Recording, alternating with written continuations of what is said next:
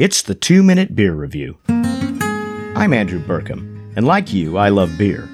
But also like you, I face that overwhelming moment where I'm looking at that wall of hundreds of craft brews out there at the local store, not knowing what to try.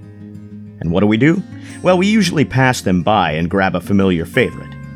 But who knows what hidden treasures we're missing out on? That's why I started this show.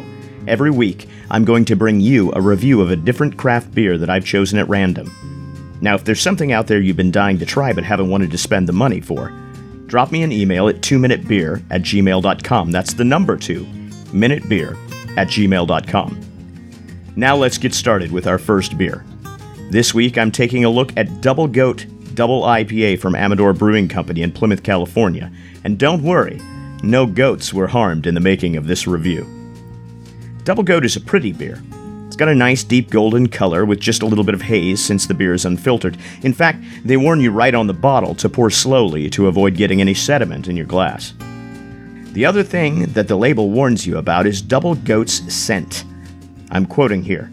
We hope you enjoy its nose of honeydew melon and the herb. The herb is capitalized. That's right, this beer smells a lot like weed. More so than any IPA I've ever tried. Now, it doesn't bother me, but if that's a turnoff for you, stay away. Double Goat has a really nice, sharp, prickly kind of carbonation that goes really well with the style.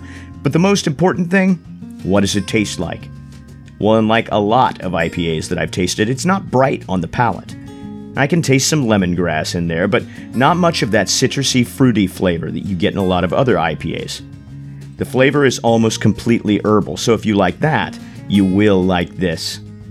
If you're looking for orange and grapefruit, this will not satisfy you. All of the bitterness of the beer sits right on the center of my tongue, but again, it's really not tremendously bitter for a double IPA. The label claims that the brewers were seeking balance when they came up with Double Goat. I think they found it, but I'm afraid that in doing so, they've gotten in the way of letting any aspect of the beer really shine through. Fortunately, at 8.2% ABV, you're going to feel good after 22 ounces of Double Goat, and at $6 a bottle, it won't completely break the budget. All said and done, this would be a fine blind grab if you're in the mood for an IPA, but I have a half dozen others that I'd go to first. That's all for today's review, but I hope you'll join me next week as I hit the dessert trail with Breakside Brewery's Salted Caramel Stout. Check the show notes for links to this week's beer, and as always, make sure to email any of your review requests to 2minutebeer at gmail.com.